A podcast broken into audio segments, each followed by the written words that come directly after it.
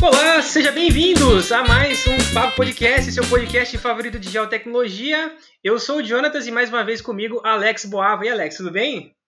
Olá, queridos ouvintes, Jonatas e convidadas. Aqui é o Alex. Eu tô bem sim, cara. Participar de mais um episódio, primeira mesa redonda do, do nosso podcast e num mês tão emblemático e um mês importante pra gente.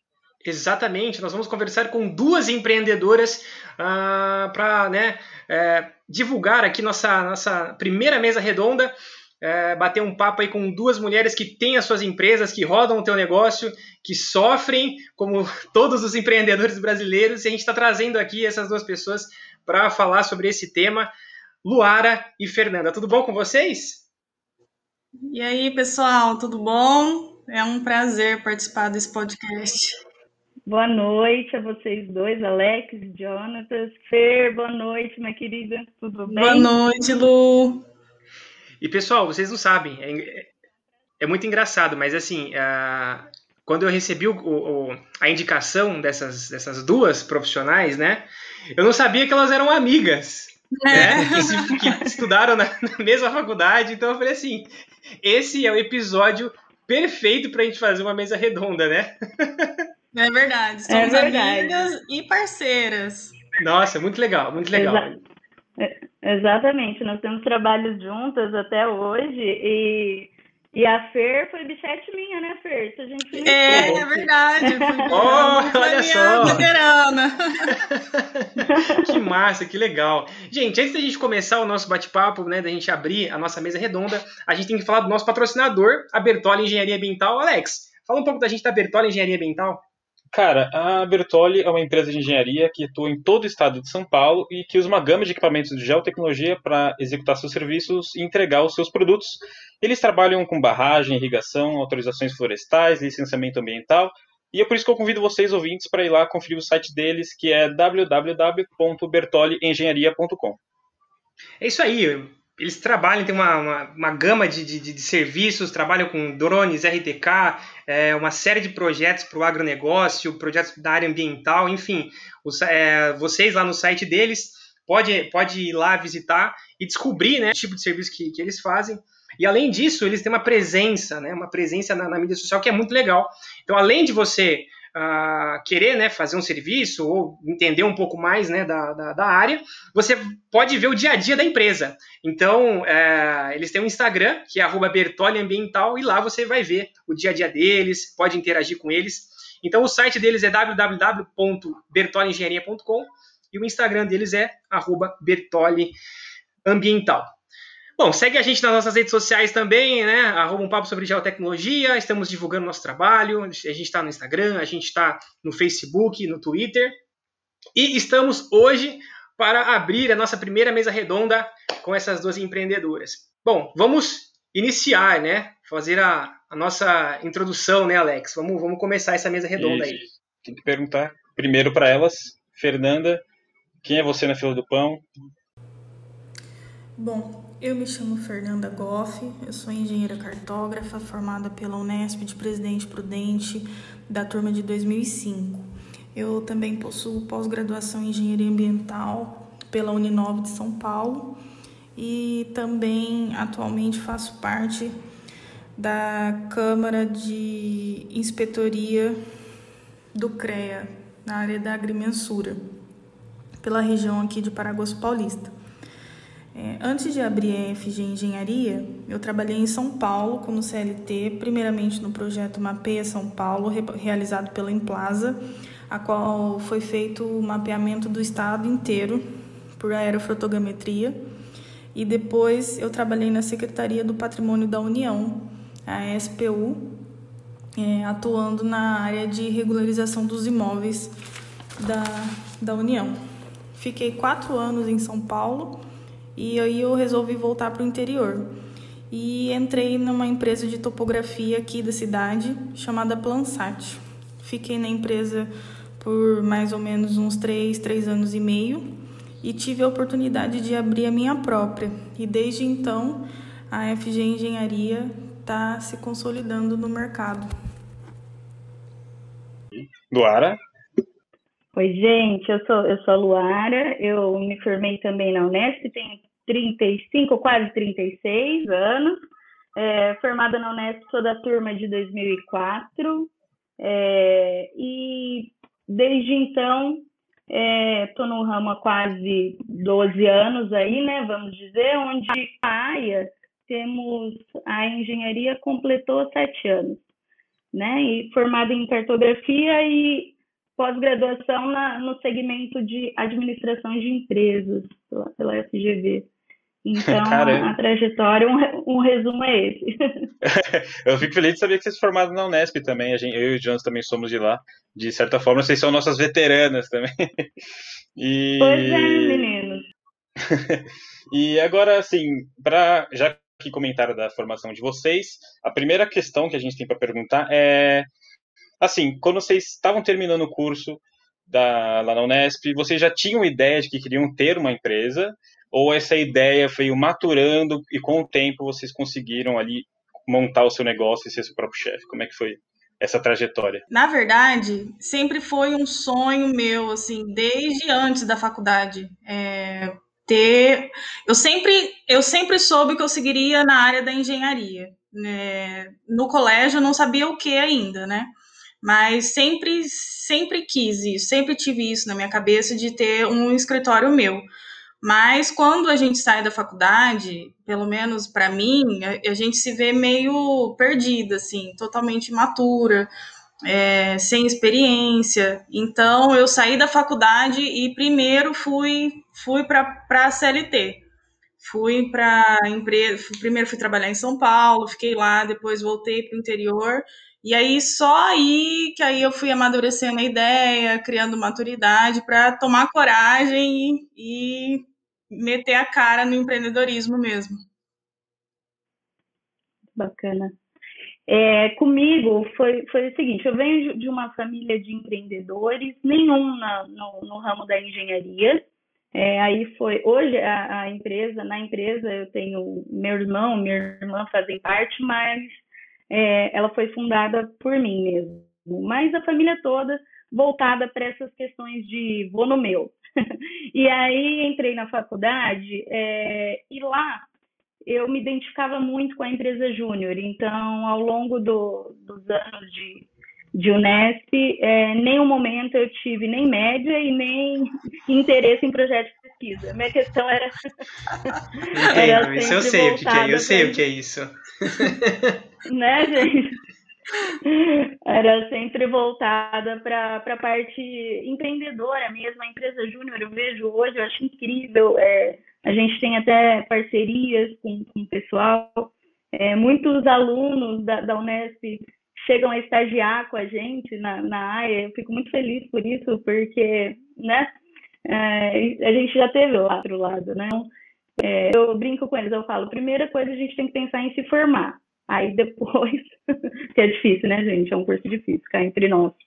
E, e então, ao, ao longo da, da, da, Unesp, eu já, já imaginei isso. É, nunca trabalhei CLT. É, eu fiz do estágio obrigatório, que o meu estágio obrigatório foi de uma empresa terceirizada pelo INCRA. Eu já me apaixonei pela questão do georreferenciamento.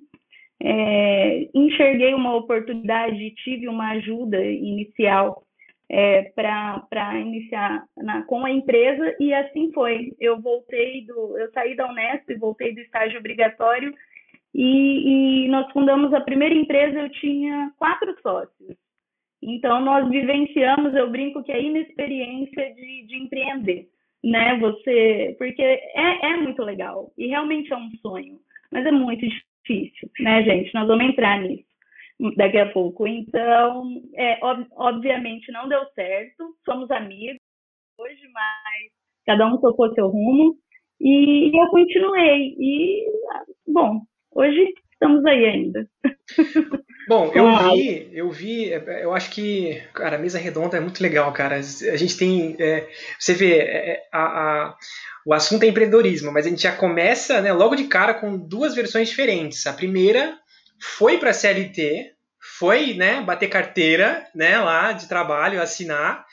É, e depois ela voltou e falou assim: não, eu quero ter meu negócio. Enquanto a, a Luara, ela já foi de cara por conta da, do, seu, do seu histórico, da sua família. Então, cara, é muito legal isso. Agora sim, eu quero saber o seguinte da, da Fernanda: o que, a, o que ela trouxe de, de experiência da, da, da CLT, do, do, tempo que você, do tempo que você ficou lá. E Luara, se, se você não ter ido para a CLT, fez alguma diferença, talvez negativa, uh, alguma de, nesse ponto? Então vamos, vamos começar com a Fernanda. Olha, eu acho que pelo fato de já ter sido é, CLT, é, talvez eu consiga ter um pouco de pensamento de, do, de funcionário, sabe? Então, às vezes eu sei que algumas coisas acontecem, aí tá, eu sei, eu consigo ter uma noção, né? Porque a gente nunca sabe realmente, mas eu consigo ter uma noção de que do que o funcionário pode estar achando daquilo pelo fato de já ter estado no lugar deles. Então, isso é o que eu, que eu, eu é o que eu vejo que eu trago. E, e eu, uma coisa que eu tenho comigo também, não, é, talvez não sei se está totalmente relacionada a isso, é que assim é, eu cumpro meu horário. Tipo, é, mesmo isso vem de, tipo, deu, de quando eu tinha que cumprir horário, eu cumpro o meu, eu continuo cumprindo, sabe? Mesmo que eu não precise, na verdade. Você, você trouxe, você, isso você trouxe para a tua empresa. E é engraçado, Sim. porque de certa forma parece que o empreendedor não tem horário, né? É. Não, é isso que eu, você eu, conseguiu colocar essa barreira. É, isso faz muito bem para a tua sanidade mental. Eu, eu é, acredito, exatamente. Né? Tipo, eu coloco uma, uma, uma barreira ali por, e passou do tal horário, eu não, não tô mais no escritório, não tô mais trabalhando. A não ser algumas exceções, sim, raras exceções, mas normalmente eu tenho o meu horário. Legal. Luara, agora conta pra gente se, se você tem entrado logo de cara no, no mercado, assim como, como empreendedora, fez você talvez bater mais cabeça? Ou a experiência da sua família já meio que anulou essa, talvez essa parte? essa questão de você ter que lidar com funcionário, não sei, pode ser alguma coisa. Olha, gente, realmente é, foi muito difícil. E, e não foi. É, é, eu acho que, que é isso, ainda mais empreender no Brasil. Então, é, a grande dificuldade inicial que eu tive foi dinheiro, sem dúvida nenhuma. É, você paga para trabalhar, né? E ainda com inexperiência, então você não sabe o que é um modelo de negócio, você não tem a mínima noção de marketing, de setorização, né? De, de, de uma estrutura empresarial mesmo. É, só que, é, gente, verdade, gente, eu acho que a prática, ela é algo tão, tão, tão incrível que você conseguir sobreviver a, a essas situações adversas e apesar disso ainda estar me fez muito mais assim resiliente e bem estruturada agora. Mas a grande dificuldade respondendo, Jonathan, sem dúvida foi foi dinheiro, foi conseguir me manter, porque é tudo muito lindo, né? Eu vou ter o meu, vou fazer. A Fer falou algo que é muito verdadeiro, assim, a disciplina precisa existir né? Você tem que ter uma disciplina quanto ao horário, só que daí você estende, porque. E, e aí que entra a questão da sanidade mental, igual vocês brincaram, porque é, você tem que trabalhar todo dia sem pensar. Eu não, não me lembro da última vez, alguns anos atrás, que eu tinha tido conseguido tirar férias. Na verdade, é, era assim, sabe? Então, eu precisei de uma ajuda. É, assim, eu, eu tive, graças a Deus, dois, dois mentores muito bons que me inseriram no mercado. É, e até peço licença a vocês para eu citar o um nome, né? O Sr. Milton Polizelli, presidente Epitácio, ele já faleceu, é, onde eu fiz estágio na CESP, ao longo da, da graduação eu sempre estagiei, e ele, logo que eu me formei, ele me ajudou muito, e o Sr. Júlio Vitorino, de presidente Prudente. Então, esses dois me apresentaram muita gente. E graças a Deus eu sobrevivi até encontrá-los. E a partir daí a coisa começou a fluir muito bem. Sabe? Aqueles anjos que, de... que, nos ajudam, né? Isso, exatamente, gente. E é isso que eu acho que nós, empreendedores, empreendedoras, é, né, Fer, a gente busca fazer pelos outros, né? O que alguém Sim. também fez por nós, que é dar esse, essa, esse impulso no mercado e realmente a gestão de pessoas é, é algo que eu, eu fui estudando logo no começo, porque é, é esse lance que a Fer colocou é também muito verdadeiro, eu concordo, que você vem com uma facilidade maior porque você já esteve no outro lado, né? Quando você não esteve, você precisa saber lidar com isso. E, e aí eu, eu tive que estudar bastante para conseguir também pensar é, como a cabeça de um, de um colaborador, me pôr no outro lado o tempo inteiro. E a gente segue essa filosofia na empresa de a nossa cultura assim é, é, é, uma, é muito forte no sentido de vamos todos juntos, vamos crescer juntos. É, isso é, eu acho que todos que trabalham comigo vão, vão afirmar Acho que eles não vão falar o contrário também, né? Com Mas... certeza, né? Vão querer garantir, ainda mais na pandemia, né? Vocês aí são, são moradores aí, pra... né?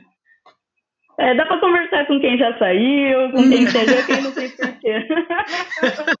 mas, é, mas, é, mas é isso, viu, gente? É, foi muito difícil no começo a questão de grana mesmo. E acredito que foi a maior dificuldade, assim, é, de, de conseguir manter, se posicionar bem no mercado. Aí, como você falou, Jonathan, vem os anjos e, e sou muito grata até a eles até hoje, porque claro que a gente tem que ir por mérito, né? E você vai chegando onde vai, é, o canal é o mesmo, né? Sendo bom ou sendo ruim, você merece. Ah, com certeza, assim, isso, isso sem dúvida. imagina, imagina que você fosse uma, uma má profissional que tivesse uma, uma rotina completamente desregulada, viesse esses anjos e te apresentassem esses teus contatos, né? Podia acontecer exatamente e, o contrário, né? Então assim, é, óbvio que né? tem, né? Tem a sua a sua parcela de você manter os contatos e criar os novos, né? Isso, é, é isso mesmo, gente. É, é atitude, né? atitude e a resiliência. É, é. E principalmente é por ser mulher, né? Determinação, né, também. Isso, uhum. o esforço próprio, né? De, Exatamente. Todo mundo sabe que empre... a gente pensa quando está empreendendo que a maior dificuldade é o dinheiro, mas é uma grande dificuldade, claro, mas o esforço próprio, a determinação de, de manter as coisas funcionando deve ser super, super difícil. E, e tem, e tem, tem o plus, que é o ser mulher, que a Laura comentou, que a gente vai deixar para a próxima. É, para o próximo. Aliás, né? Eu nem falei, né, Alex? Você poderia ter me ajudado. É, o pessoal a gente, nós, nossa primeira mesa redonda, a gente vai fazer por blocos, tá? Vocês que estão ouvindo a gente vão ouvir na íntegra, mas a gente aqui vai fazer por bloco, pra gente organizar aqui as nossas ideias, tomar uma água, um café. Então, pessoal, fica aí com a gente aí que a gente, uh, a gente traz para você esse podcast na íntegra. Mas é o que a Laura falou, né? Você tem. E aí é outra, outra questão que eu queria uh, até pedir perdão pro Alex, mas que o empreendedor, ele, ele não tem só a questão de realizar o serviço. Realizar o serviço é uma das, das coisas uh, entregar o serviço, entregar o projeto, mas tem muito mais. Você tem a questão fiscal, você tem a questão financeira, você tem a questão psicológica do colaborador, uh, os investimentos, comercial, marketing, né? É. Isso, isso é, como? Segurança. Segurança. Segurança, né? Ainda mais é, uh, esse tipo de, empre de, de empreendedorismo é. de vocês, que é para ir para campo, fazer né, os trabalhos. Sem contar que a área, essa área de geotecnologia, todos os equipamentos são caros, né? O Jonathan teve o caso de um amigo dele que perdeu os equipamentos e teve que fechar a empresa, né? Nossa. Complicadíssimo. É, tem, tem, que fazer seguro. Não, exatamente. Então, assim, uh, quero saber da Luara, como que como que foi organizar, né? É, como que é organizar toda uma estrutura de uma empresa, e a gente está falando de uma empresa no geral, né? Que tem todos esses adendos aí. Como que é gerir uma empresa? Jonatas, é, é assim, eu, eu acho que é estudo constante, é, pensar, é clichê, mas é real, pensar fora da caixinha, é, e entender que, por exemplo, no nosso caso, no ramo de geotecnologias, nós temos muitos colegas e muito competentes, né? Então a concorrência está aí. É, o que que você é diferente? O que que você vai fazer, né? Então eu penso dessa maneira e assim eu procuro entender, enxergo a, o que está acontecendo fora e trago para nossa equipe passar a adotar como um diferencial. A gestão, hoje em dia, é, eu, eu sou é, a vendedora da, da empresa, né? Eu, eu lido na parte dos contratos, é, no fechamento de todos os contratos passam por mim. É, mas eu não estou mais no operacional. Então, essa é uma coisa até que eu estava conversando com o Fer esses dias, né, Fer? Que estamos é. aí. É, e, e, assim, é, até eu formar essa equipe que é muito bem integrada, o pessoal é, é muito bom mesmo. É, foi um tempo, né? Então, muito treinamento para as coisas ficarem redondinhas. E, é, e aí tem assim, é, é, bem dividido, Jonathan, realmente é setorizada. Tem área de vendas, o marketing, o operacional da técnico de engenharia, a gestão financeira, né? E você fica ali na cobertura do todo. Você tem que saber de tudo um pouco. É, e o que eu mais prezo é, e valorizo muito são é, é, a gestão de pessoas. Eu acho que eu tive que estudar tanto isso, Fer, justamente para saber lidar, porque eu acho assim, gente, técnicos, todos nós somos, nós nos formamos para isso. Então, saber fazer, operar o software que for, levar o GNSS, o drone, né, um vante, trabalhar com a, a técnica é nossa obrigação saber. É, ou treinaremos e seremos treinados para isso. Agora, eu valorizo muito a questão da, de como a pessoa é, como que ela trata o outro, é, né, qual a capacidade de, de... Porque para empreender você não precisa ser dono, né? Você pode empreender dentro da empresa que você está, né? Qual a sua liderança ali, então, eu acho que, que vai bastante por aí.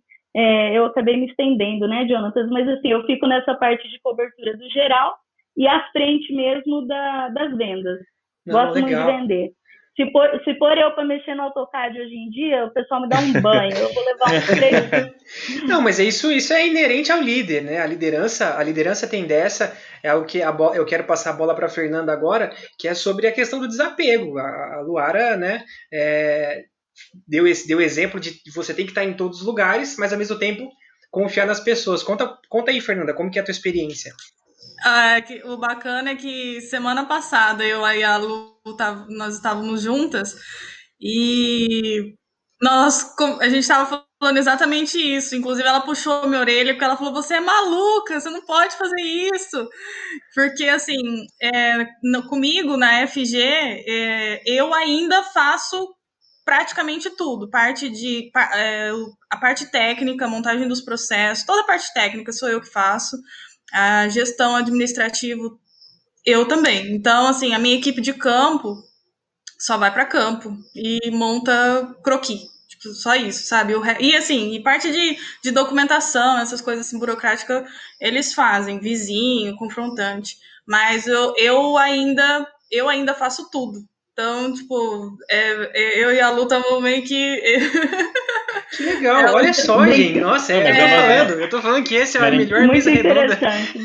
a primeira aí é melhor, gente. Tá, cara, muita, muitas coisas diferentes pro, pro pessoal que tá ouvindo a gente, né? Sim, muitas, sim. muitas eu... diferentes. É, o bom é que a feira é ótima, investidor, então isso aí na Bolsa de Valores, né? então ela vai. Olha, o Alex é investidor, hein? O Alex é arrojado. É. Eu, só, eu fico de, só deixo o negócio lá e deixo render, não fico olhando. Aí, ó, então. Eu sou um conservador, é, gente... tipo tiozão, assim, eu tenho um medo. É, o segredo é não olhar, cara. O segredo é deixar lá e confiar na empresa que você colocou a grana, só isso. É, exatamente.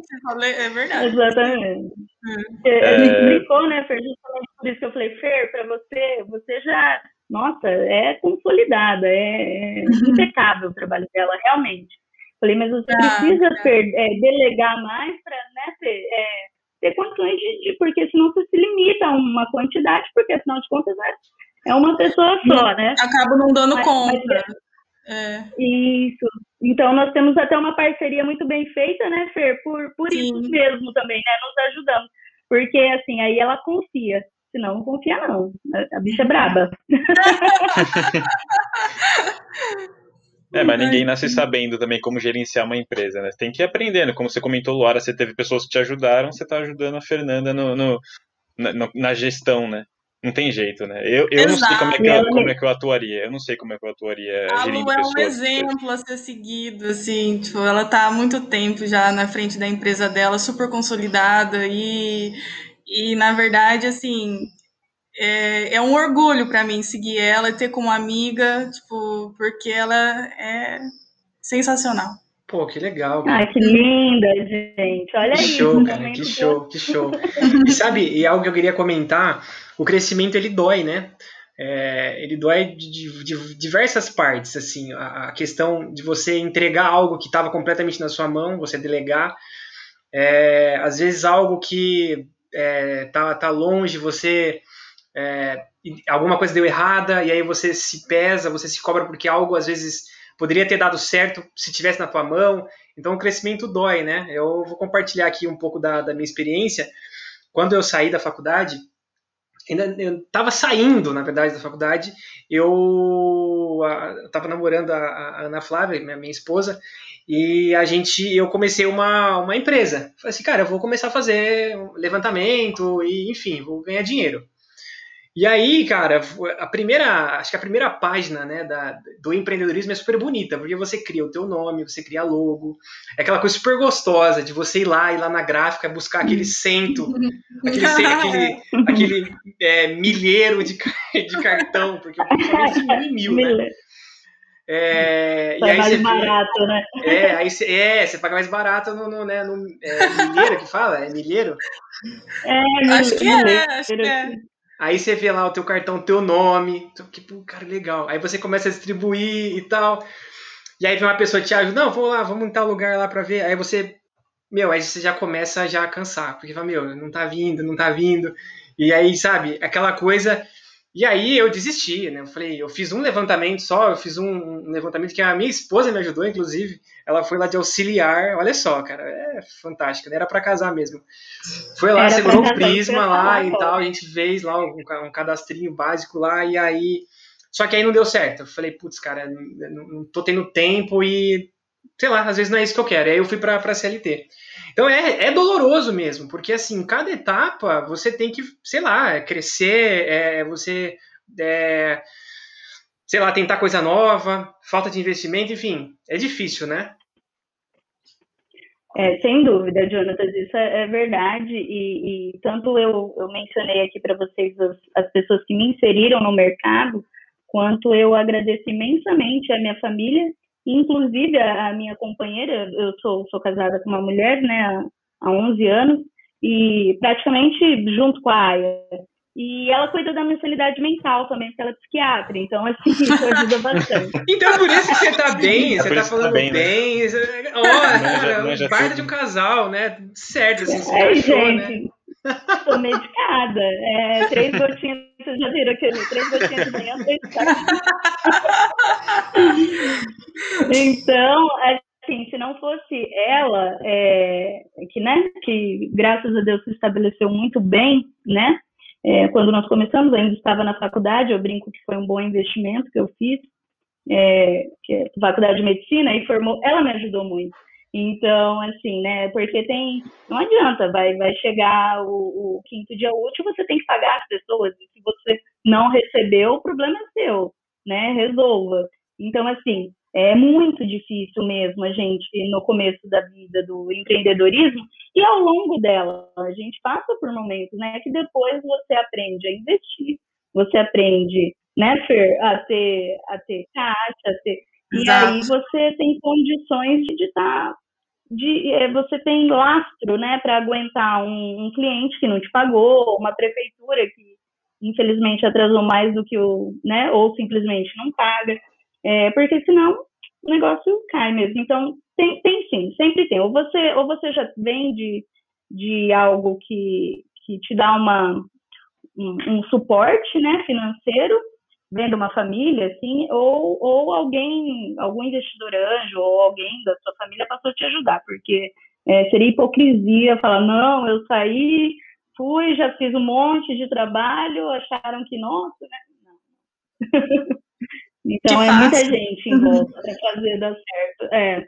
E no início éramos eu e meu irmão, em campo, tudo, sabe? Começou assim. É, depois que teve os dois, né? O senhor Júlio e o Milton, ia com. tive estive em campo com eles bastante.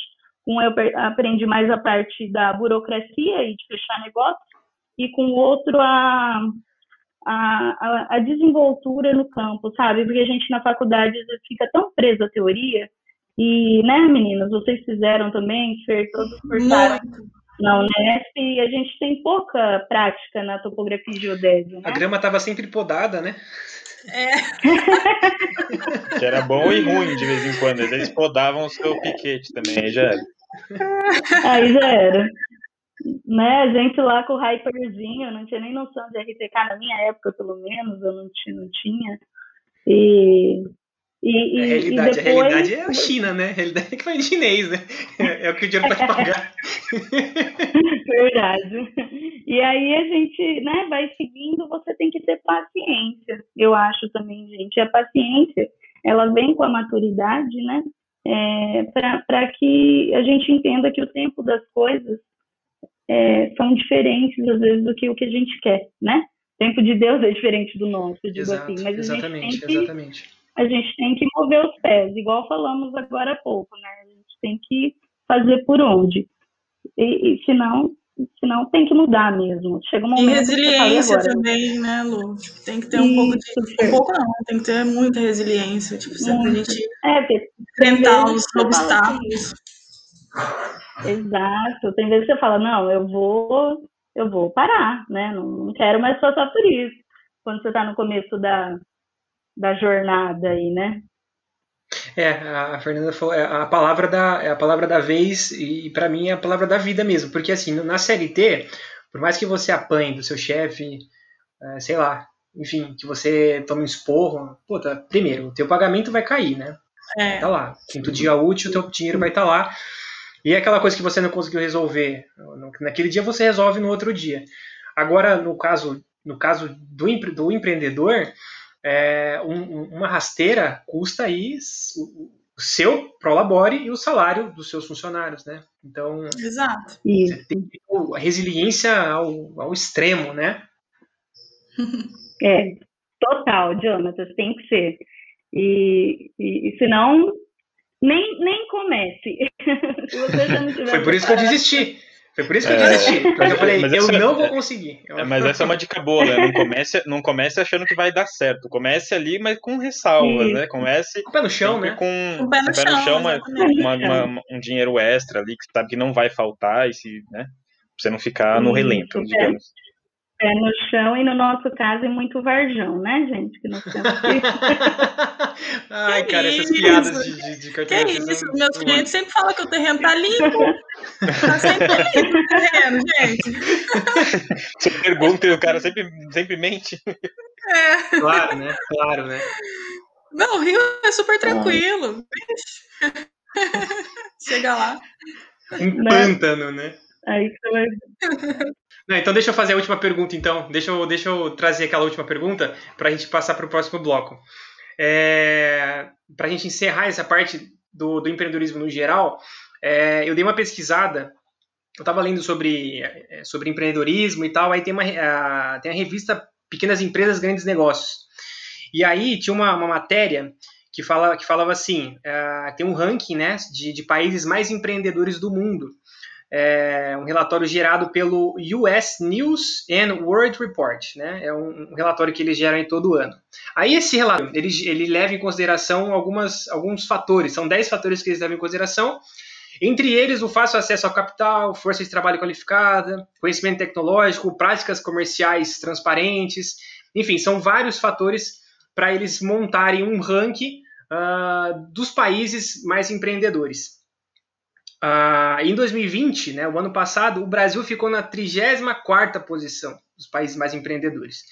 Uh, Para trazer aí uma, uma informação para os ouvintes, os primeiros é, do ano passado foram Alemanha, Japão, Estados Unidos, Reino Unido e Suíça. Né? Então, foram eles. Será que o, todo mundo... Ah, tá todo mundo aí. Aqui, deu uma piscada aqui no, no Meet. É, enfim, é, por esse ranking, né, a gente consegue perceber que realmente o Brasil ele fica atrás quando a questão é, é empreendedorismo, né?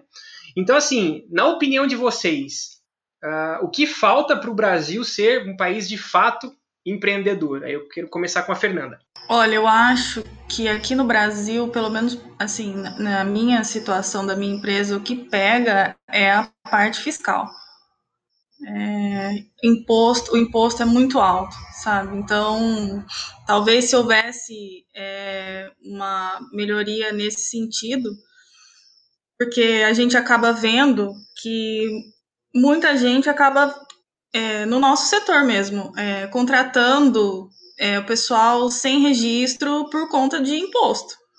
Porque é muito alto ter funcionário. Hoje, pagar imposto, pagar nota, paga tudo, sabe? Então, é, para mim, eu, eu, eu na, minha visão, seria isso.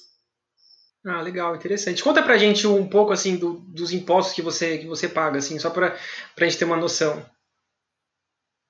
Tudo relacionado à CLT a gente paga. É, e aí paga nota fiscal que emite, cada serviço que você faz, você emite nota fiscal. É, então, são, são esses impostos, né? Se a gente for pôr na ponta do lápis, é quase. O que você paga de salário é quase, quase que o dobro do que você tem que pagar de imposto. É, é, é que você tem que. É você acaba passando pro, pro, repassando para o consumidor. Só que tem gente que faz sem, né? E é isso que quebra o empreendedor real, né? É. O empreendedor de verdade, né?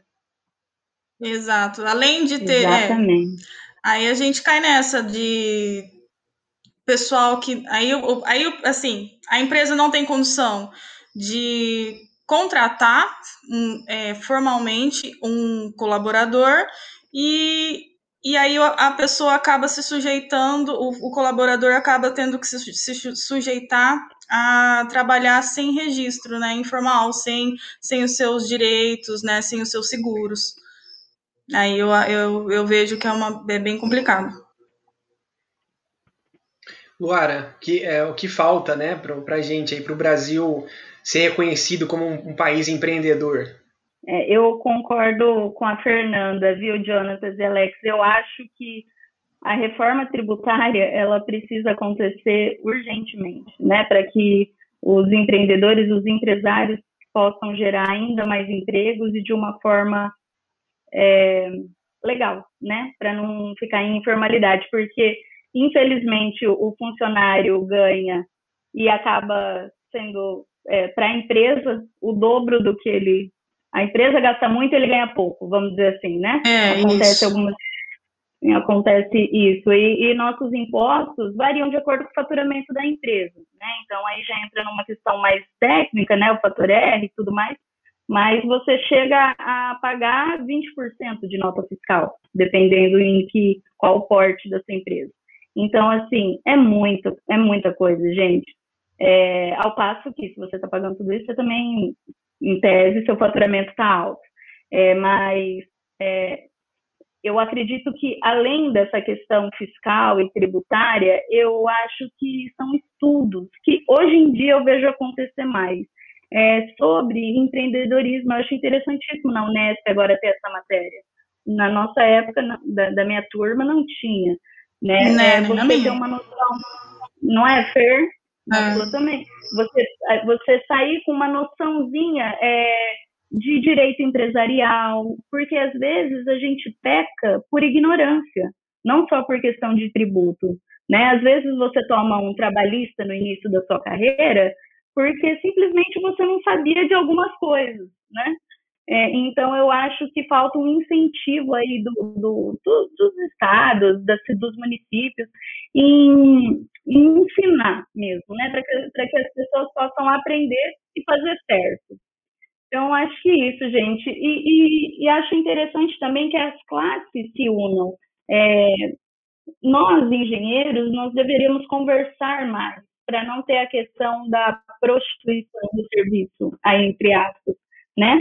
Porque é que você falou, Jonathan, aí quem cobra certo vai, quem, né, assim, quem vai inserir o valor da, da nota, vamos dizer assim, né, no serviço. E aí, infelizmente, tem quem vai informalmente joga, não, vamos conversar, né? Vamos, vamos fazer um, uma reunião de classe mesmo. Não estou falando em cartel, viu, gente? É só questão de uma justiça é, de equidade, né, para que tudo se equalize bem, todos nós é, tenhamos condições de ganhar mais, entendeu? Eu, eu concordo. Mas a grande dificuldade no país para o empreendedorismo é, é tributário e fiscal, sem dúvida. Eu concordo, eu concordo com, com, essa, com essa reunião, com essa equidade, né?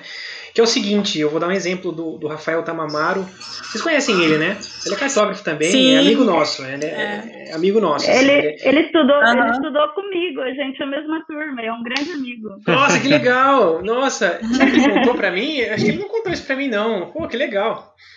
É, a gente gravou um podcast com, com o Luiz Otávio. O Luiz Otávio é da turma de vocês, Opa. né? Também. Tá também da turma. É, a gente gravou e vai sair na primeira semana de abril. Legal. É, um podcast show, muito legal. E, e é legal, a gente tá unindo essa galera toda da cartografia. Tá. Ah, tá. E aí, deixa, deixa, deixa eu dar um, um, exemplo né, do que ele deu assim. Ele, ele refaz muito serviço, porque as pessoas uhum. uh, que cobram menos acabam tendo, não estou dizendo que isso é regra, né? Mas acabam tendo menos responsabilidades técnicas, digamos assim. E, e por uhum. muitas vezes acabam deixando o serviço pela metade. É, e né, isso também é, é, é, tem, que ser, tem que ser feito justiça para as pessoas que estão contratando o nosso serviço, né? Pô, a pessoa tem que contratar o serviço duas vezes, né? Tem que pagar o serviço uma vez e meia, digamos assim, né? Então, se o serviço custa 10 mil, da primeira vez que foi um picareta lá, cobrou 5, a pessoa fez, mas na hora de vender uma propriedade, por exemplo, ela vai ter que contratar um cara que faz, né, uma, um, um profissional ou uma profissional que faz o serviço de maneira adequada, acaba gastando aí uma vez Exato. e meia, duas vezes. Ele contou e isso para mim. Acontece muito isso. Acontece né? muito, né? De, muito, do, profissional. É. Já vi gente pagando três vezes o mesmo serviço, assim. Caraca. É, é, é, é, bem complicado.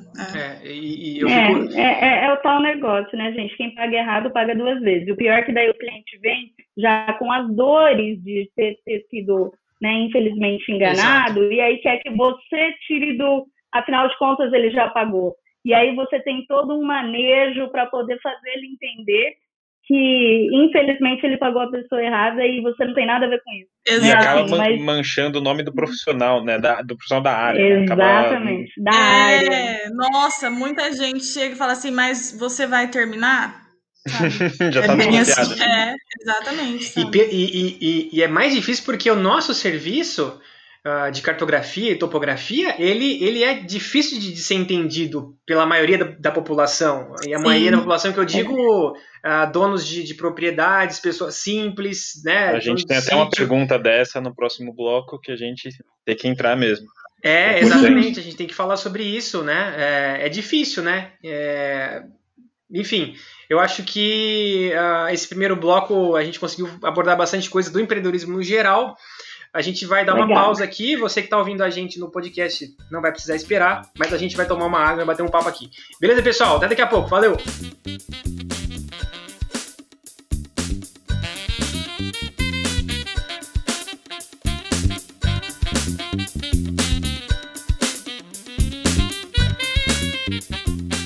Estamos de volta com a nossa primeira mesa redonda, conversando hoje sobre empreendedorismo, claro, com o apoio da Bertoli Engenharia.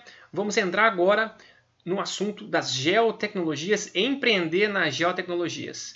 A gente está com duas empreendedoras que têm empresas nessa área de geotecnologia, de topografia, de cartografia, inclusive a Luara, né? A gente esqueci, mas ela está em Maceió e não está de férias. Ela está a trabalho fazendo regularizações, enfim, está a trabalho. A gente até agradece mais uma vez a sua participação. Então, já entrando nessa nesse ramo, né, a gente sabe que é um ramo diferenciado. A gente comentou no finalzinho do uhum. primeiro bloco. É diferenciado, é nichado. Não é como você abrir uma empresa de, de comida, um Habib's. É super diferente, né? Então, como que foi, né? Qual que é o, o desafio uh, de você entrar nessa área e essa área ser nichada, não vou dizer pequena, mas ela ser é difícil de ser compreendida pelo pessoal que contrata a gente. Começa pela Luara, que está lá em Maceió. Então, gente, é realmente, ainda se pudesse estar passeando, né? Mas a gente Mas a gente chamou ela para o podcast, tipo. pois é. Não, não, mas o podcast é maravilhoso, dura a pandemia, é isso que impede, né? Uma... Verdade. Verdade. Ah, inclusive, eu soube que sexta-feira fecha tudo aqui. Mas vamos lá, gente. É... Eu acho, Jonathan, que É, desculpa, eu esqueci a pergunta. Não, eu digo, eu digo assim, você tem uma, você tem uma empresa de, de tecnologia ah, tá. de cartografia. Né? Como uhum. lidar com isso? Né? Qual que é o tipo de abordagem, as dificuldades de, de ganhar dinheiro nesse ramo? Ah, sim, Jonatas. Então, voltando. É, eu acredito que a dificuldade que nós temos, no, em especial eu e a Fernanda vamos falar, é por sermos mulheres. Mas antes disso, é, vem toda a dificuldade do convencimento da importância real do nosso trabalho, né? Porque para que os clientes, um proprietário rural, ou seja, no segmento urbano, entenda o porquê de regularizar, por que, ele vai gastar tanto assim com, com você, né? Então, é, é essa explicação e mostrar é, o quanto que a gente agrega de valor naquele imóvel dele, quanto somos responsáveis, daí já entra muito a responsabilidade técnica, né? Porque falando em rural, quanto custa um, um, um hectare, um alqueire de terra, né? Então, a, a dificuldade da venda, que aí encontramos em qualquer área, você precisa ser um bom vendedor, seja qual for o segmento é, da sua, de sua empresa, né? É, e na nossa questão especial, é uma área muito masculina a engenharia, né? É, a cartográfica, então, que você vai a campo, que você lida num segmento, quando rural, com muitos é, proprietários que tem aquele jeito mais chucro, mais, né? É, Só mais então antigo, né? Essa, só mais antigo. Então, essa questão do, do gênero, você tem que é, fazer um pouquinho além, mostrar mais a que veio, vamos dizer assim, né? Para confiar que o seu trabalho é, tem a mesma qualidade do que fosse desenvolvida por um homem, ou talvez mais, como qualquer pessoa, né? Então, assim, eu, eu creio que, que é esse. O segmento, o segmento nosso não difere de nenhum na questão de você ser um bom vendedor, de você é, mostrar e cumprir, né? Porque, como a gente falou ali no primeiro bloco, infelizmente, tem muitos que começam e não acabam. E aí a gente se depara com várias situações de um retrabalho, né? E de vir com, com dores já. Então, além de você convencer, você vai lidar com a situação do, do bolso. É, e a questão de ser mulher nessa área, a gente tem que ter um esforço tremendo, né, Fer? Acho que você vai, vai saber falar bem sobre isso também. É. E, e eu acho também que, além do que você falou do, de agregar valor ao imóvel, né? A responsabilidade técnica é também. É, eu vejo que muita gente deixa para a última hora. Assim, a lei está aí do georreferenciamento e o pessoal só vai regularizar na hora que vende, na hora que precisa registrar um inventário, é, na hora que precisa vender uma parte, por, por, por, pelo motivo que seja, por N motivos. Então, aí o pessoal corre e quer tudo para ontem, né? Tipo, como se um processo de referenciamento fosse rápido, que a gente sabe que não é. é então, eu vejo eu vejo bastante isso também, assim, eu tento, pelo menos nas minhas redes sociais, sempre falar, tipo, pra, não deixa para regularizar de última hora, porque não é rápido, e o pessoal não, a maioria, na verdade, não, não regulariza.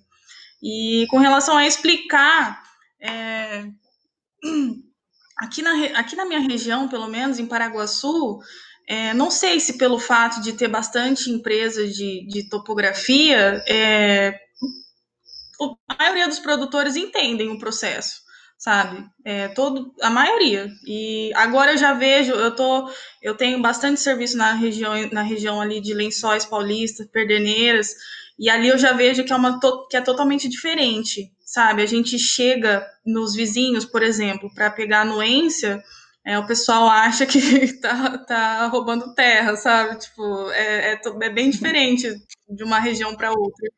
É. Uhum. Aí, tem, aí tem a parte do convencimento. Convencimento não, explicação, né? Do que é o processo, o que, que a gente está fazendo. E, mas aqui, aqui na minha região eu, não, eu, não, eu não, não lido com isso, porque a maioria do pessoal já conhece. Não sei se por, também é, pelo fato é, de ter muita usina aqui, né? Uhum. Tipo, é bem comum. esse tipo de serviço. Agora, para fora, é, é um pouco mais de, de, tem um pouco mais de dificuldade. E, e é falando em anuência, tá aí uma. Opa, desculpa. Pode ir, pode ir, pode ir, pode ir. Não, ia dizer, falando em anuência, tá aí uma ótima oportunidade de venda de serviço, né? Se o vizinho ainda não tem o gel, você já tem a possibilidade de né? Exato. fazer o dele também. Exato. Vai no boca a boca. É. É, essa era até uma questão nesse, nesse sentido, assim, as grandes empresas da, de agricultura ou os grandes fazendeiros, né, essas coisas, eles sabem do processo. O problema é que é, chegaram leis agora que falam para o pequeno agricultor também tem que fazer, regularizar suas terras e tal. Isso acaba sendo uma dificuldade, né? Porque esse esse futuro é, contratante, ele pode não saber aquilo lá que ele está contratando, ele não sabe por que, que ele tem que pedir aquilo, ele não sabe a lei que está aqui, tá mandando ele pedir aquilo, e outra coisa, ele não sabe o que, qual a técnica que você tem que fazer que tem que usar para produzir o que ele precisa, né? A regularização nesse caso. Então, quando você vai conversar com o cliente, você já comentou que você tem que ter um certo não convencimento, mas ensinar para ele mais ou menos o que está acontecendo ali. E é fácil. A questão de ser mulher dificulta muito mesmo. Como é que é esse, esse Olha, dia a dia? Eu assim, eu acho que pelo fato, quando eu vou atrás das anuências, não, não é sempre, mas eu vejo uma certa. Eu vejo que eu me, é, uma certa facilidade pelo, pelo fato de eu ser mulher.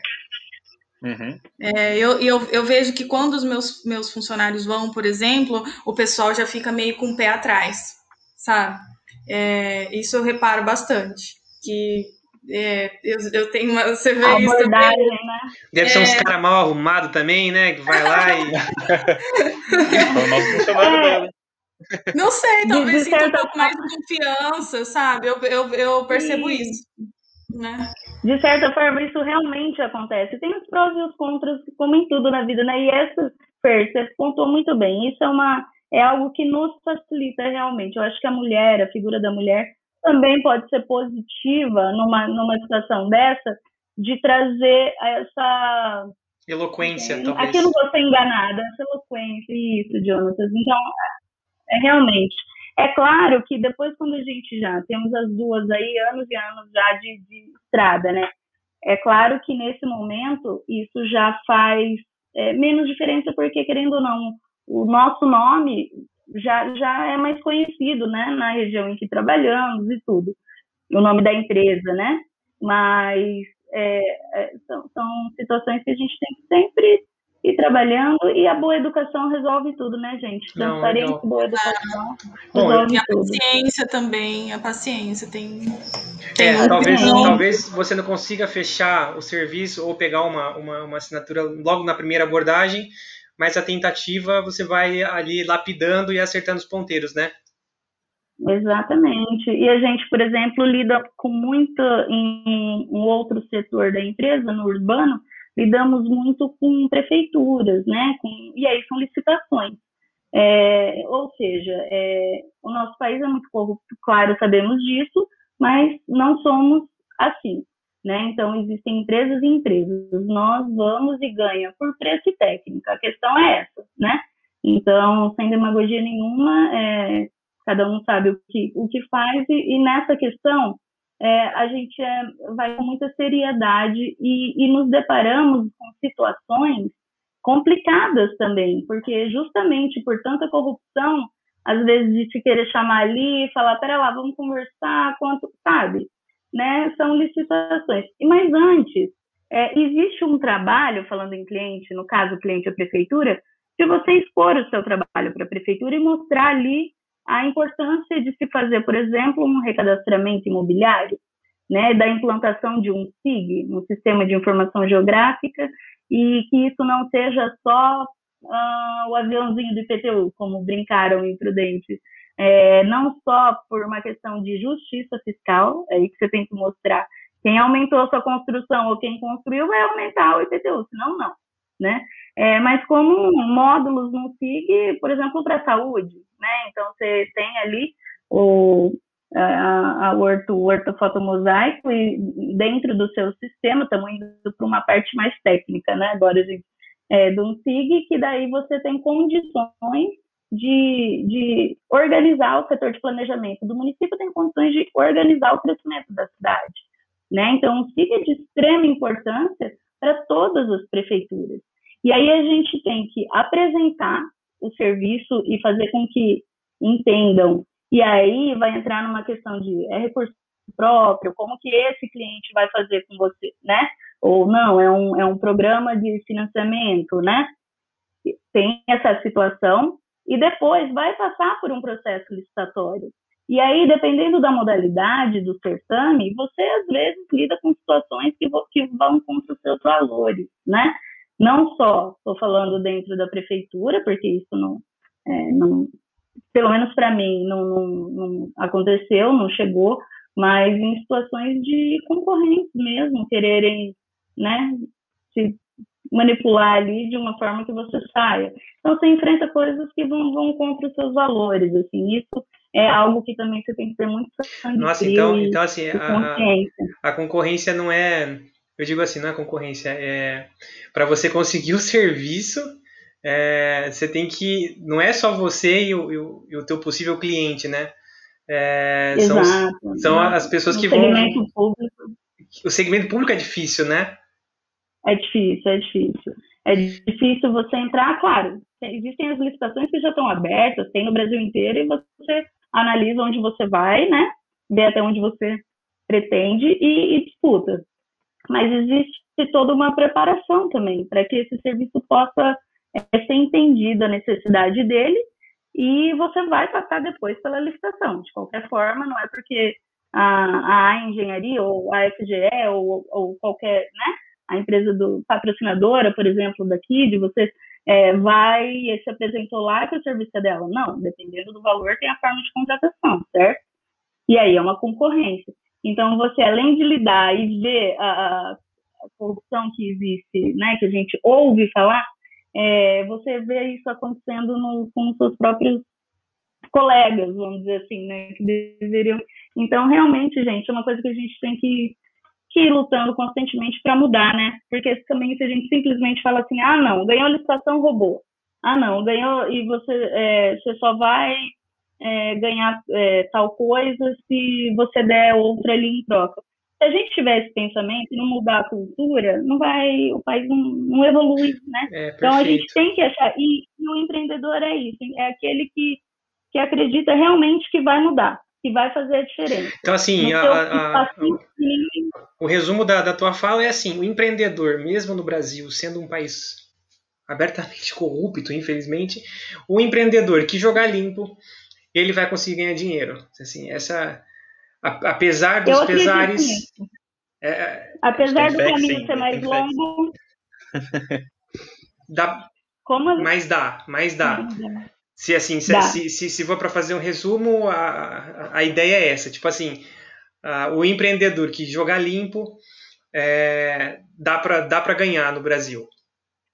Porque talvez, essa, ganhar, talvez a né? imagem também não seria essa também. Às vezes, ah, o empreendedor, só o empreendedor que jogar sujo, ele vai. Claro, você tem, você tem, a, você tem os shortcuts, né? Mas a ideia uhum, é de que uhum, você jogue limpo sempre, né? Aí vai a, vai a índole, vai, né? Vai tudo isso, né? Isso. É, então, os valores, coisas que a gente às vezes não pensa e não entende a importância de um modelo de negócio para uma empresa, né? Quando a gente está aí no, no início da, os valores são muito importantes. E você refazer sempre o seu modelo de negócio, claro, né?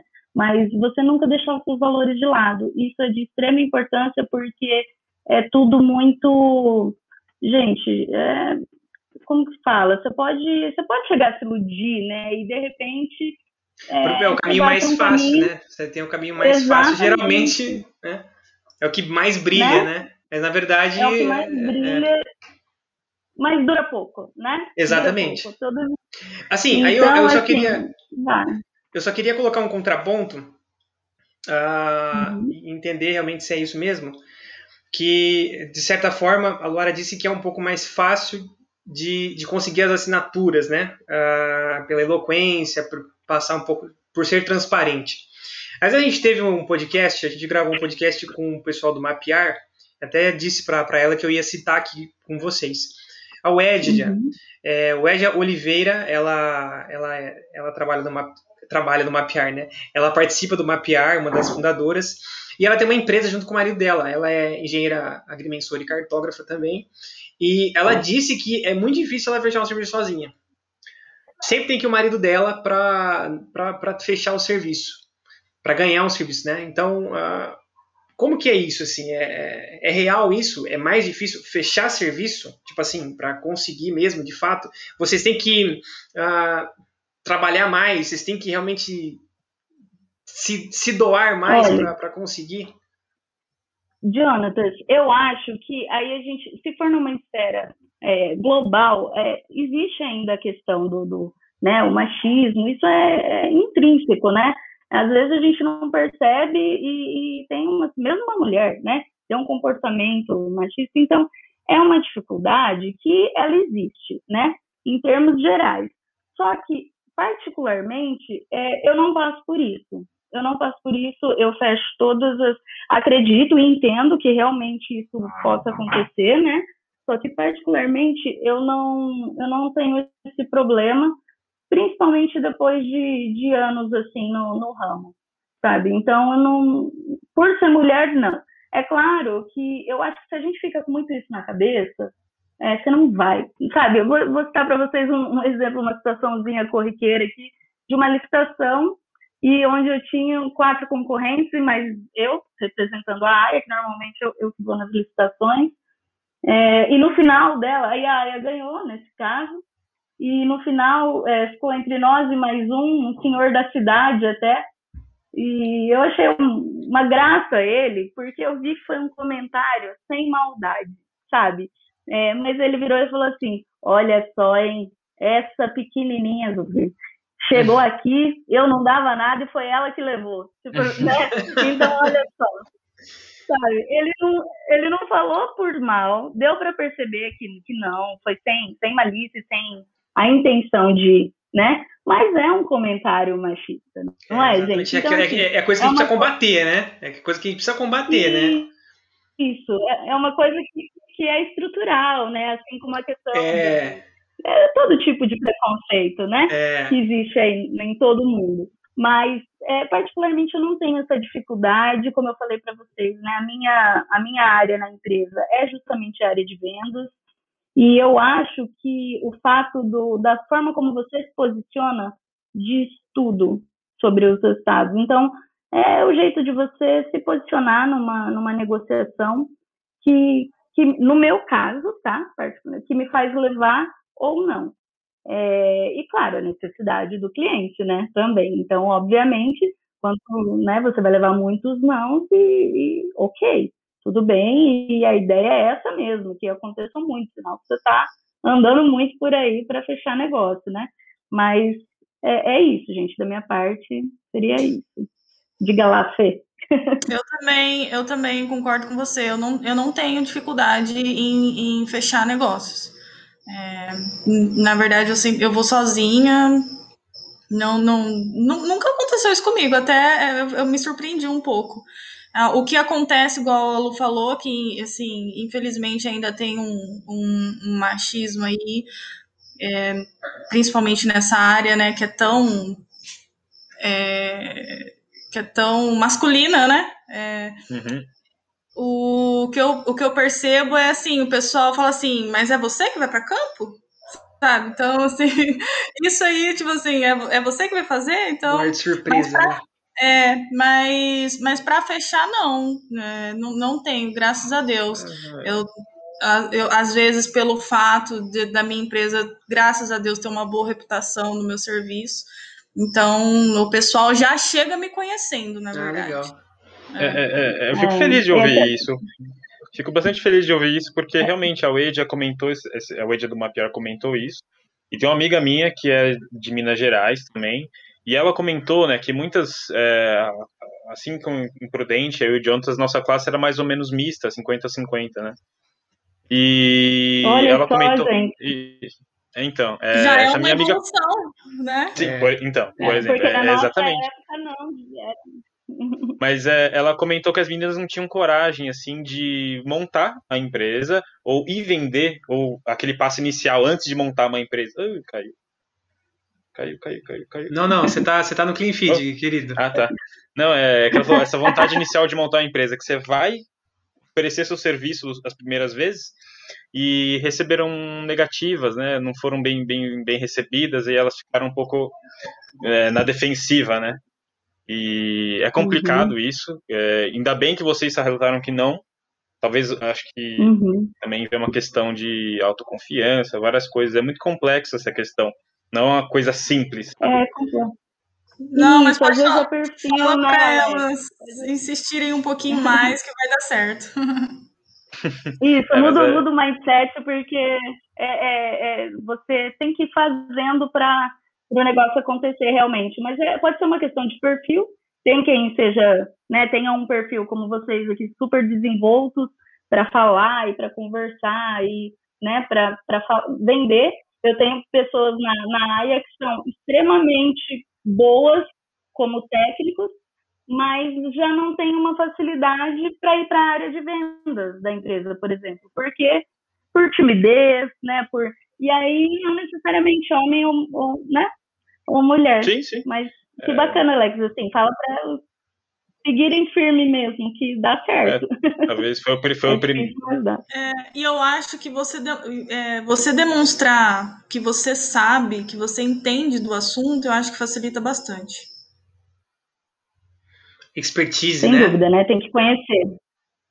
Isso, tem que conhecer o produto, ou no nosso caso, o serviço, né, gente? Aí vai dar certo. Vai facilitar, não que vai dar certo. Existem técnicas, né, de venda, mas a gente não tem que ficar pensando, tem que ser natural, né? Então, por isso que eu brinco que a boa educação e a paciência, ela, ela ajuda muito no momento de um fechamento de negócio. Porque naturalmente as coisas vão acontecendo é, porque está tão dentro de você, você tem tanto expertise, como você disse, do que você está falando ali, que a pessoa vai comprar. Às vezes você ainda não sabe nem como que você vai fazer, mas você sabe. Brincadeira. Mas você sabe vender. Ai, ai, cara, demais. Bom, vamos, vamos encerrar aqui esse segundo bloco com uma pergunta para vocês duas. É, a gente vai para o terceiro bloco, onde a gente vai ler a, as nossas, uhum. as nossas questões. Dá dicas, então, né? A gente já estava dando algumas, vamos, vamos encerrar então esse bloco com essas dicas para essas futuras empreendedoras. A primeira dica que a Fernanda deu é continue, né? né? Uhum. É, né vá adiante, né? Então, Fernanda, né, complemente para a gente aí para a gente encerrar esse bloco. Se for o seu sonho mesmo, continue, é, estude, é, que, que vai dar certo, com certeza. Exatamente, eu, eu faço. É, o estúdio que eu digo assim, é, não, não só a faculdade, né? Mas assim, demonstre para o cliente, cliente que você entende do que você está falando. Não pareça um robozinho com frases criadas. Exatamente. É, você tem que, que, ter esse estudo contínuo sobre o que você vai fazer, né? Porque é, tem, você vai chegar num patamar que, como a Fernanda falou, por, o seu trabalho fala por si só, né? Você não precisa mais gastar tanto latim, né? Já, já, já tem esse know-how. Mas até lá, então, é muita paciência, é resiliência mesmo, cuidado, o bom tratamento com as pessoas, é, técnica é obrigação saber. Então, se você está no ramo de georreferenciamento, saiba tudo sobre isso, estuda continuamente, porque muda o tempo inteiro. Se você está na, na, área de licitações, entenda sobre licitações, né? É, sai um pouquinho do, do setor da engenharia e vai entender como que é um processo licitatório, como que, né, o que você pode fazer para você ter um diferencial ali. Cuidado com a precificação, essa é uma das coisas que eu acho mais importantes de, de se ressaltar, para que você não seja mais um dos que tem iniciativa e não acaba, né? Esse, esse, esse tema e... vale, vale um episódio, né? De podcast, né? Sim. Eu acho que vale um episódio. Precificação, né? Como precificar. Isso. Responsabilidade. Como precificar, também. porque, né? É, eu acho que a responsabilidade com o serviço, é, você dá não não der não dar uma importância maior é, para um do que para outro. Ah, essa fazenda é super grande, então vou deixar a outra pequenininha para trás. Não, não, sabe? Os dois serviços. Um, um, exatamente, foi o mesmo tratamento para todos e é, a partir do momento que você passa a ter colaboradores, valorize as pessoas que estão com você, né? Porque uma equipe, é, a, ela faz acontecer, né? Você quer ir rápido, você vai sozinho. Quer ir longe, vai com, né, com um grupo. Acho que é isso que, que vale, né, gente? Então, esse, essa, essa, essa união da, da turma que você tem, do seu grupo, ela vai fazer toda a diferença. E as pessoas. Aí o dinheiro é consequência. Aí você passa a ganhar né? Porque todo mundo vai trabalhar mais feliz. Então, por exemplo, a gente tem, eu tenho, uh, assim, o costume de dar algum prêmio, sabe, né? Para estimular o colaborador, né? Visto que às vezes a gente não, não consegue atingir um, um, um salário, né? Que, que merecem. Então, você tem outras formas de estimular, valorize pessoas. Desde o grupo que você está dentro, junto com você, aos seus clientes. Aí vai dar, vai dar certo. Perfeito. Então, com essa mensagem linda da, da Luar e da Fernanda, a gente encerra aqui nosso segundo bloco. Você que está ouvindo a gente, óbvio, daqui a pouquinho você vai ouvir a terceira parte, mas a gente aqui vai dar uma pausinha. Até daqui a pouco, pessoal. Valeu!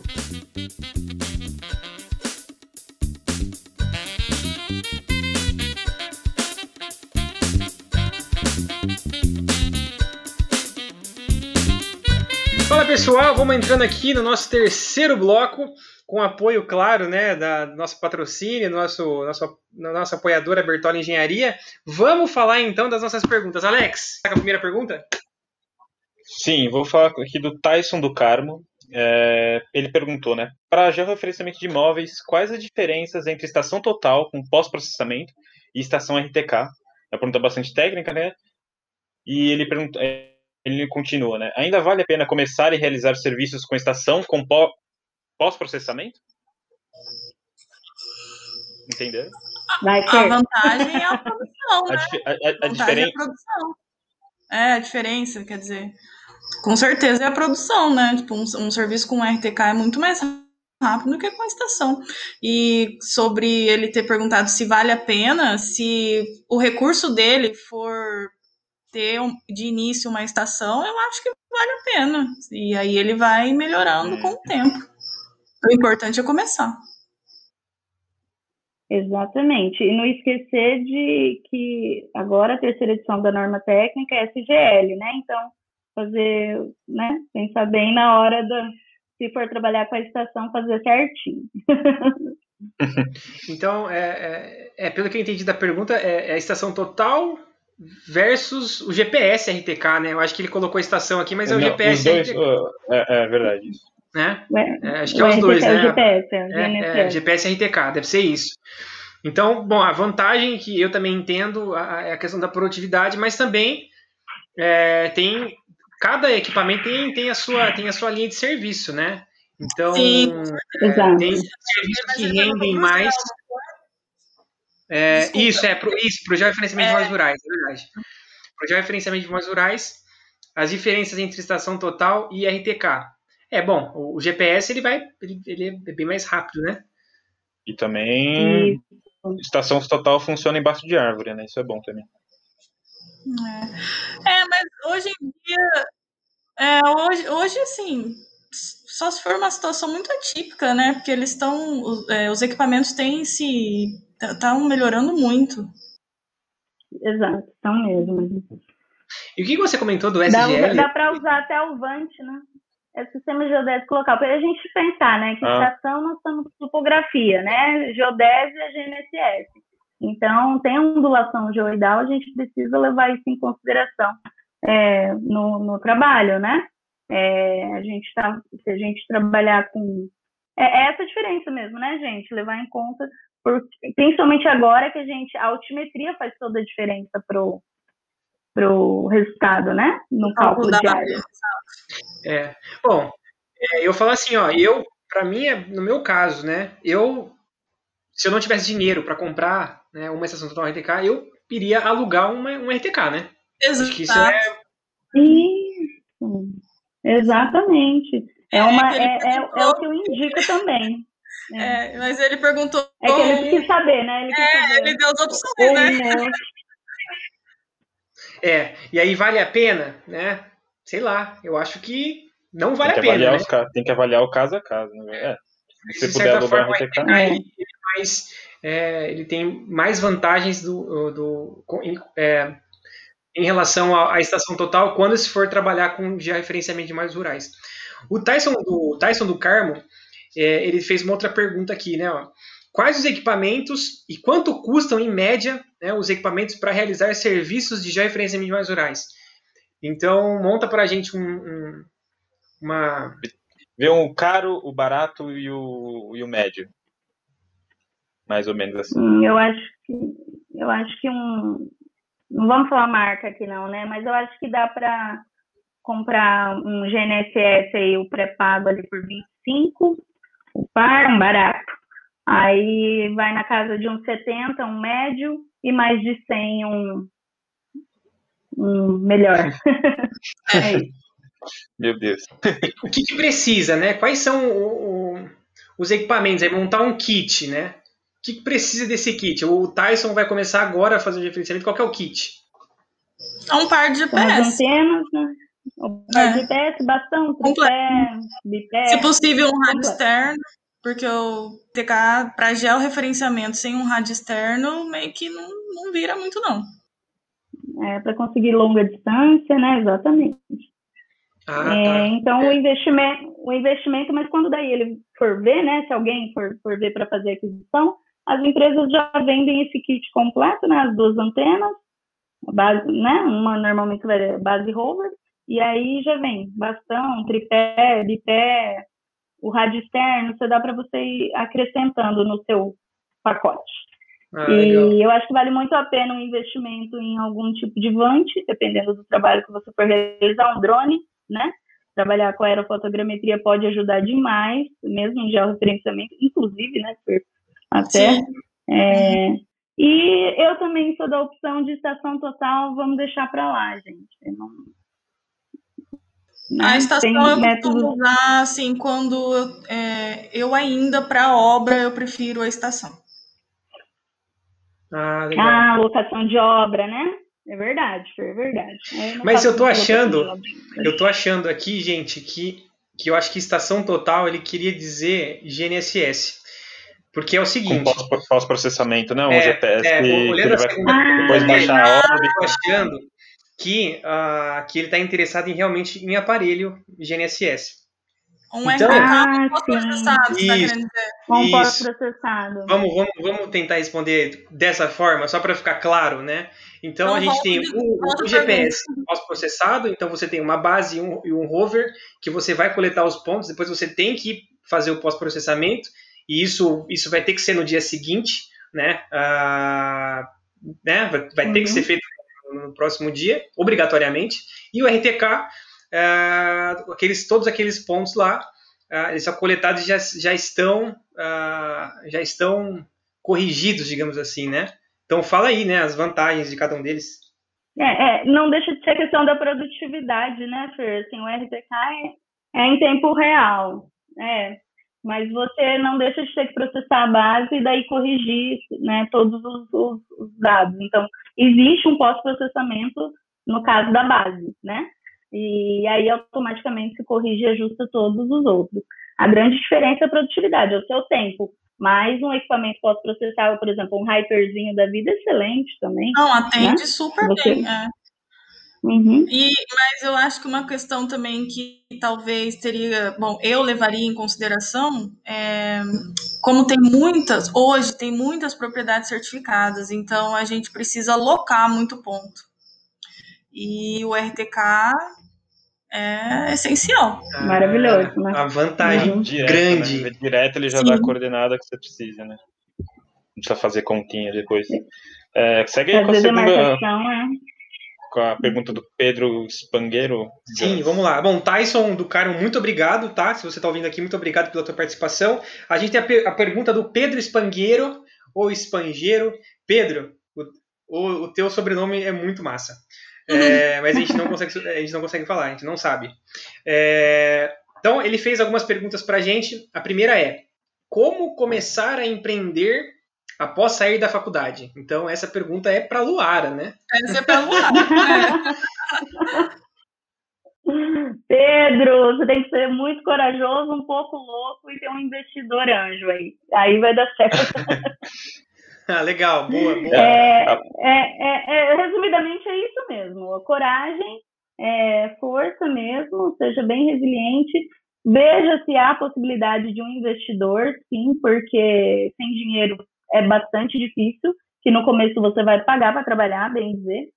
E, e não desista, como a Fer falou agora há pouco, se é o sonho, vai, vai atrás mesmo. É, não deixe de montar um modelo de negócio, veja o que, que é isso, o que é modelo de negócio, entenda um pouquinho, estuda antes, dá uma analisada no mercado, até isso vai fazer parte do modelo de negócio, e aí procura um investidor para te ajudar, porque no começo é, é, difícil.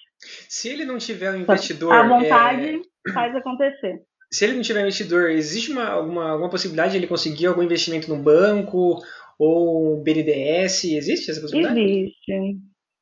Existe, existe sim. Né? Se ele tiver todo certinho com o nome, né? Tudo certinho, assim, sem restrições, é possível.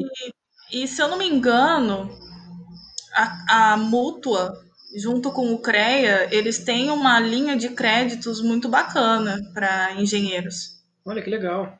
É, para compra de equipamentos, essas coisas assim, é bem legal. Hum, investimento é. inicial. É, a outra pergunta do Pedro vai direto para a Fernanda. Não sei se ele viu isso lá quando ele fez a pergunta. É, Nossa, é, eu fiquei com medo agora. É, como achar, como achar o primeiro emprego após formar, né? Como que você se põe no mercado logo após formar? É, então, Pedro, respondendo a sua pergunta, eu acho que se você já souber, já tiver em mente em qual área da cartografia você mais se identifica, já é um primeiro passo, que eu acredito que já ajuda muito. Depois, é, elaborar um bom currículo que seja claro e honesto. E assim, eu levo em consideração a postura do candidato, ser honesto com o que você realmente sabe fazer ou não. Porque nem todas as vagas são para candidatos com experiência, por isso, honestidade nessa hora é fundamental. Eu acho que outro ponto que eu também levo, que acredito ser muito importante, é você não se ater somente ao que a faculdade oferece.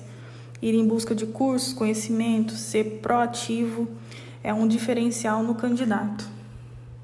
Eu queria, eu queria dar essa dica para o Pedro e outros profissionais, outros estudantes que estão na faculdade. Eu acho que a, a faculdade ela, é, ela, ela tem um período, né, de, desses cinco ou, ou, mais né, anos que você fica dentro dela, que é um período de preparação, né?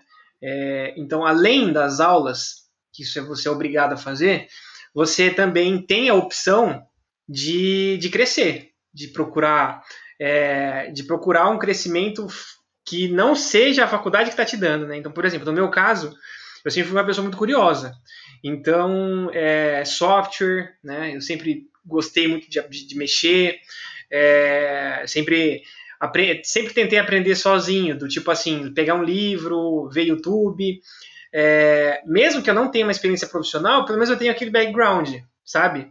É, e na nossa área, na área das geotecnologias, você saber um software faz muita diferença, né? É, e hoje tem muitas opções é, gratuitas. Terceira pergunta do Pedro, de, estudante, o seguinte, que você pode baixar no seu computador e você pode vocês veem nos que você pode ir mexendo, né? então, se o Pedro tá, tá na faculdade, é, do, ou se ele acabou de sair, enfim, um, um a minha dica é essa, né? que você aproveite a faculdade, o aluno, o aluno que né? busca, não né, só para gastar aquele tempo nas matérias, oferece provas, nos trabalhos, mas sim também buscar uma coisa à parte. No meu caso fez toda a diferença, porque qualquer é, organização. Eu é sempre consegui né? estágio, né? né? As pessoas, os professores sempre me ajudando por conta desse meu, desse meu background. Ó, o Jonathan sabe AutoCAD. Entendeu? Então quem que precisa? Todo mundo precisa de um desenhista, né? entendeu? E aí é lá você vai Outra conseguir agora uh, o teu estágio de um, dois meses, depois é, você pula para outro lugar, né? Então acho que a, a minha dica é esse preparo mesmo. Nas áreas de preparo é, além da faculdade. Por quê? Disserte, Fernanda. o que falta, né? Ah, eu acho Eu, eu, bom, vou falar pela minha época, tá? Eu acho que, na minha época, pelo menos, a faculdade era muito voltada para formar é, docentes. Então, não, não, muito, falta muito, faltava, não sei hoje, é, mas faltava muito para a parte técnica e piorou para o empreendedorismo. É, na, na, na, nossa época realmente era assim, não tinha. A empresa júnior era bem. estava no, no iníciozinho, é. hoje já está bem diferente. Eu tenho contato com eles, eu vejo é, que melhorou bastante até, mas ainda assim falta um, um incentivo maior uma nessa parte do empreendedorismo para preparar é, e fazer o, o, o, estudante entender um pouquinho mais de administração. É, o direito na cartografia podia se estender a direito empresarial, né? Ter essa é. precisa dá, dá para melhorar bastante, né? Embora a empresa júnior já esteja sensacional, o grupo que toca é, é ótimo, assim, a EGCART, né?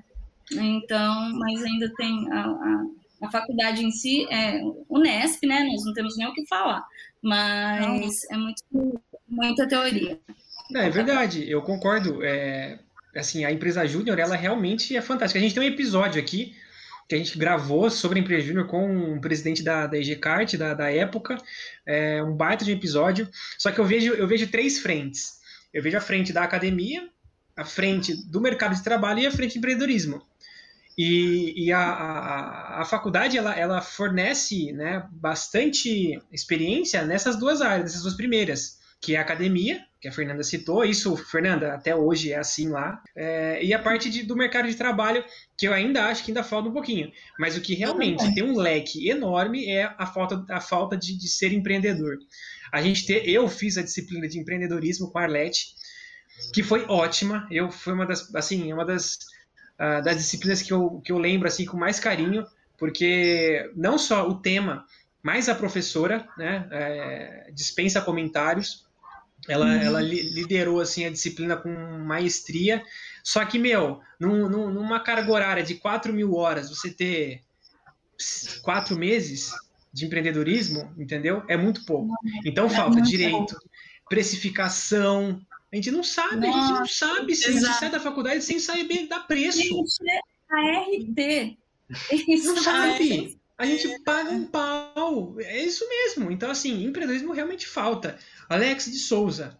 Não, infelizmente não. E é algo que a gente precisa mudar, cara. A gente precisa mudar. Na minha época, nem da sua, né, Lu? Não tinha nem empreendedorismo. Nem, não tinha não, nem essa matéria. Não tinha. É, empreendedorismo não era da cartografia, era de outro departamento. Deve ter sido, ah, deve ter sido a Arlete mesmo que deu a vontade nela de ter, ter a, a disciplina. Ela fez lá e colocou. A nossa última pergunta da, de uma participante nossa aqui, Stephanie. É, foi um baita de episódio. Recomendo vocês assistirem que fala sobre mapeamento oceanográfico. Foi insano. Nossa, foi um baita de um, de um, de um episódio. Ela pergunta aqui para vocês se sentiram diferença em lidar com clientes homens já passaram por alguma situação constrangedora? Vocês falaram que, que não, né? Que clientes homens, enfim, né? É, vocês já estão bem. A, a, experiência de vocês já, uh, já consegue manter essa igualdade, mas é, essa, essa questão eu acho legal. Já passaram por uma situação constrangedora, assim? Tipo de. Meu, qual é, cara? Já, bastante. Olha. já, mas eu não, não que isso fosse não. algo que me a, a fechar o negócio mas já tive muitas, muitas situações. Citei uma no, no bloco anterior da, da, da, parte da licitação, né? Mas já de situações de um tipo de folguinha, assim, né? Que você educadamente já corta ali e pronto. E daí a coisa retoma para o que tem que ser, que é negócio. Você tem que se posicionar. Eu já passei sim. Exato. Mas eu, falava, eu, eu, nunca tive, é, eu, eu nunca tive, graças a Deus. Nunca ah, passei bom. por nada. É, nossa, meus clientes sempre foram é, muito respeitosos comigo. Não, não tenho o que falar nessa questão. É muito bom. A maioria, a maioria também, graças a Deus, senão é, fica difícil, né? É constrangedor. Mas que já aconteceu comigo, se falar que não, tô mentindo. É, mas, mas assim, por mais que igual, por mais que a gente se posicione igual é, a Lu, se tem uma postura totalmente profissional, a gente sabe que existe ainda, né, algumas pessoas sem noção e, mas eu uhum. quero, assim, a gente precisa deixar, falar para as meninas, principalmente, que é extremamente importante você ter uma postura é, muito profissional, né? nesse, principalmente nesse ramo que tem é, que é quase 90% masculino, né? Então é muito importante. E da, e, da, você... e da, mesma maneira que vem, da mesma maneira que vem, vai, né? É assim, é. é, é no, no, você é, corta rapidamente corta... e a partir daí você no, no que tem que ser, né? Então é isso. Aconteceu a situação, pode acontecer e provavelmente vai acontecer. É, graças a Deus a Fê não chegou a passar por isso, mas acontecendo, corta é. e segue na sua conduta, no, na, no, no, que você foi fazer, no seu trabalho, é, que aí é, o constrangimento passa a ser todo do outro lado e você vai conseguir seguir, fechar Legal. seu negócio ou seu trabalho, né? Da, é, é, antes de, de, morar aqui em Teodoro, eu morei em Curitiba, passei um, um, curto período lá, e a minha esposa ela é arquiteta, e ela lá em Curitiba ela estava trabalhando com gerenciamento de obras. Então, assim, ela lidava o dia inteiro com pedreiro, com, assim, né, com esse tipo de profissional, né? É, e a, a maioria, todo mundo, todos, todos, todos os processos que ela abordou eram homens. E ela tinha uma, um profissionalismo absurdo, assim, né? Então era coisa assim, zip, pá, acabou. Tanto que teve um dia que eu fui numa obra com ela lá e, meu, eu achei até isso, eu falei, caramba, você tá respeitando demais. Tipo assim, caraca, incrível o nível, né, de profissionalismo. Era tipo assim, ó, é assim, beleza, não quer? Eu, ok, vou falar pro, pro meu chefe, acabou. Então, legal essa, essa, essa postura. É, e, assim, não só é, das mulheres para, para os homens, mas assim, o profissional em si ser profissional, Exato. né? Trazer isso e assim, ó, é, passar aquela régua é, para trazer realmente esse nível de profissionalismo para o nosso trabalho que a gente precisa. Exatamente. Cara, legal, velho. Pô, acabou. A gente acabou aqui. Acabou. Eu vou falar real, eu adorei essa mesa redonda, foi incrível. Obrigado, né? Ah, né por vocês terem aqui participado. É, pessoal, a gente, a gente agradece muito. E a gente dá, abre o espaço para vocês, para vocês, para a gente fechar. Para a gente fechar aqui, é, passa uma mensagem para o pessoal que está ouvindo a gente. Começa pela Fernanda. É, bom, já que o assunto foi basicamente é, mulheres empreendedoras, né? Tipo, eu queria deixar um recado para as companheiras aí de profissão que, se for o sonho, se for a vontade, que não, não tenha medo, é, que vai em busca mesmo, que é possível e que o lugar da mulher é onde ela quiser. Exato. Ai, que linda. É isso mesmo, eu reitero isso que a Fer está falando, assino embaixo. É, mulheres, é, estamos focando mais nesse assunto que foi abordado. É, sigam firmes e fortes, com coragem, é, se posicione como igual, porque assim vai ser. E não desista, né? Siga, siga mesmo a sua para atingir a sua meta é, que vai dar tudo certo. Meninos, e obrigada por essa oportunidade. Foi muito bacana, muito gostoso estar aqui com vocês. Uma honra, sim, ter sido convidada e estar junto com uma companheira que eu gosto tanto aqui, uma ah. grande amiga. Obrigada, menino. Demais. Alex, né? Sua última frase para finalizar. Ela, elas fecharam super bem, não tem nada a comentar, não. Certo. Perfeito. Então encerramos por aqui em alto astral com essas duas empreendedoras, empresárias é, que, que, batalham né, e que geram emprego nesse Brasil difícil. E fica essa, essa lição para a gente. Obrigado vocês mais uma vez. A gente fica por aqui, pessoal. Né? É, nos acompanhe nas nossas redes sociais. Obrigada. E até mais. Valeu!